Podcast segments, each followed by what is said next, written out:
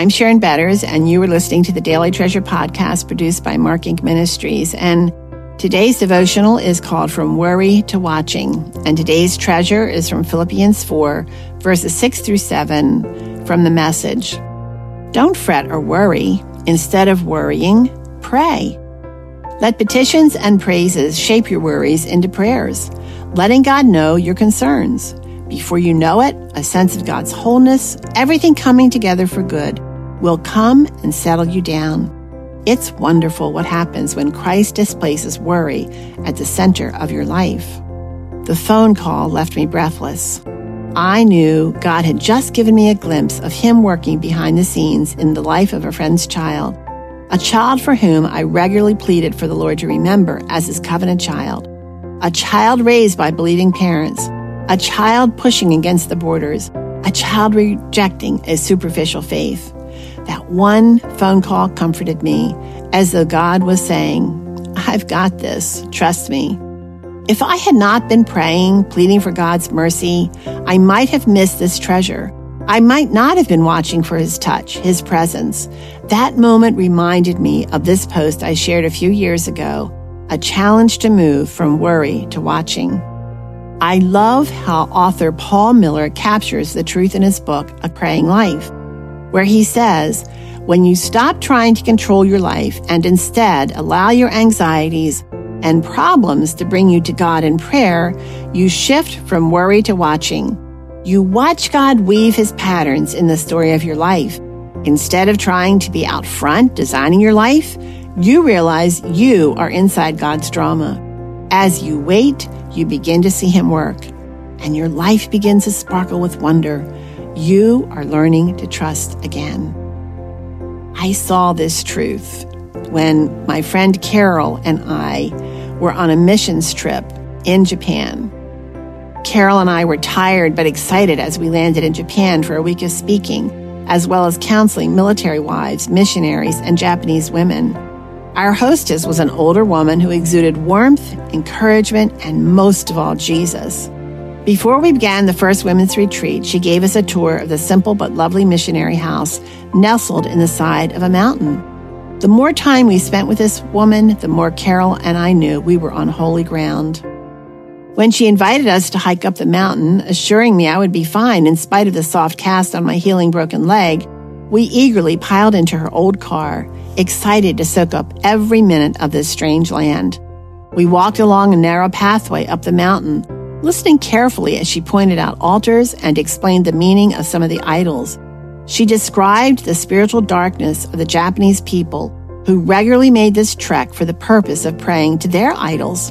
Her words and obvious passion for displaying Jesus in this spiritually dark land struck deep into our souls and framed our view of the military harbor below. She said she often came here to pray over the city, imagining Jesus overlooking Jerusalem and crying out, Oh, Jerusalem, Jerusalem, how often I have longed to gather your children together, as a hen gathers her chicks under her wings. But you were not willing. We joined hands and prayed for the upcoming seminars for each woman who would attend and for the harbor city below, pleading for the Holy Spirit to open hearts and minds to the Savior, to our Redeemer. We felt the presence of Jesus. Our journey back the mountain was a little more somber as we considered the opportunities and privilege of sharing Jesus with needy women, knowing we would never forget those moments on sacred ground.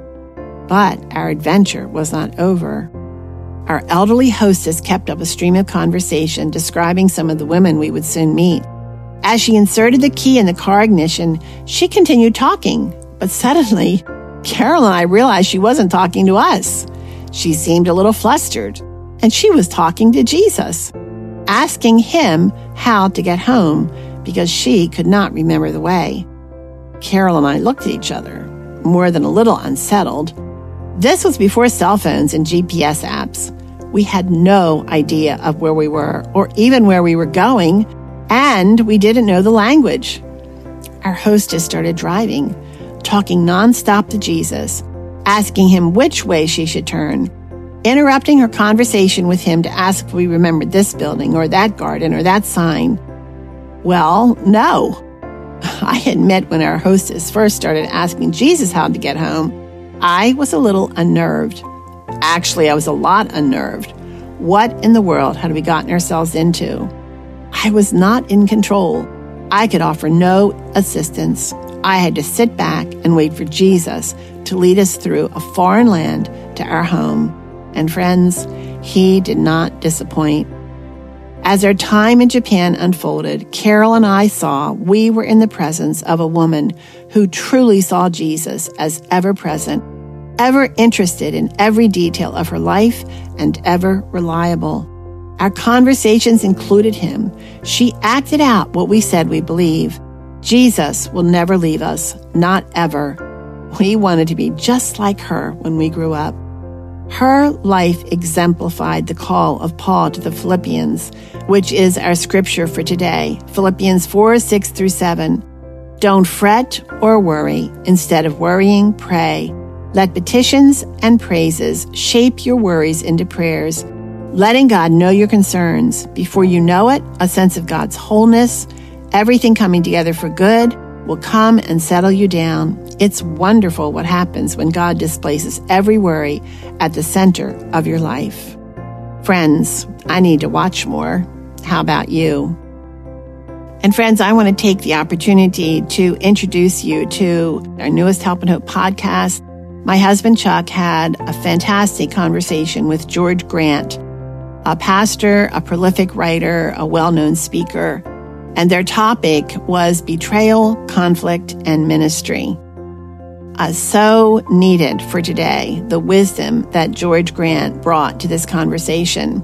You know, you mentioned church conflict in a group of pastors or ministry leaders, and one by one, they will nod knowingly and share war stories of betrayal, conflict, and relationship damage.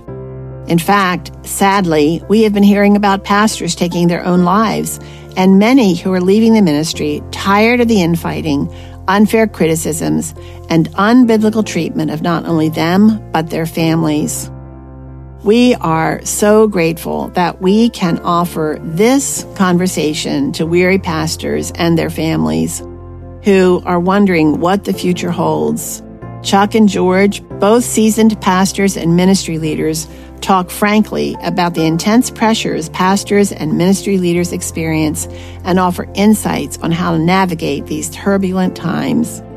Hey, friends, thanks so much for joining us in our journey where we are looking at treasures along the way. And as I've frequently said, I hope that this series is encouraging you to see treasures along the way that verse that has meant so much to me, that is a go to verse in really dark times in Isaiah 45, where God promises, I'm going to give you treasures in the darkness, riches stored in secret places, so that you will know I am the Lord your God, the one who calls you by name.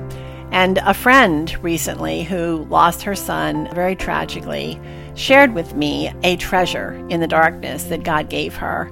And she kind of chuckled and she said, I don't know why I'm saying this. I know it sounds crazy, but I just know it was from the Lord. And friends, I want to tell you, nothing sounds crazy to me when it comes to those treasures. God knew exactly what my friend needed at that moment. And it just, I get filled up with tears when I think about it, even now, of the way that He gifted her with a treasure to let her know, I see you, I see your tears. I see the broken places, and I want you to remember I'm the Lord your God, and I call you by name. So, friends, share with us those treasures. Go to helpandhopenow.org and leave a comment. Make sure that you share the treasure of Daily Treasure with others. And when you're at the website, you can subscribe to our e news. And in our e news, you'll receive a monthly update of the resources that we are offering, sometimes a devotional by myself or my husband, and encouragement for you to be able to walk by faith wherever God has placed you. Thanks so much for joining us. We wish all of us could join in one place and just rejoice with one another over what our Lord Jesus is doing in our days, moment by moment, inch by inch. Please remember that our God is sovereign and you can trust Him.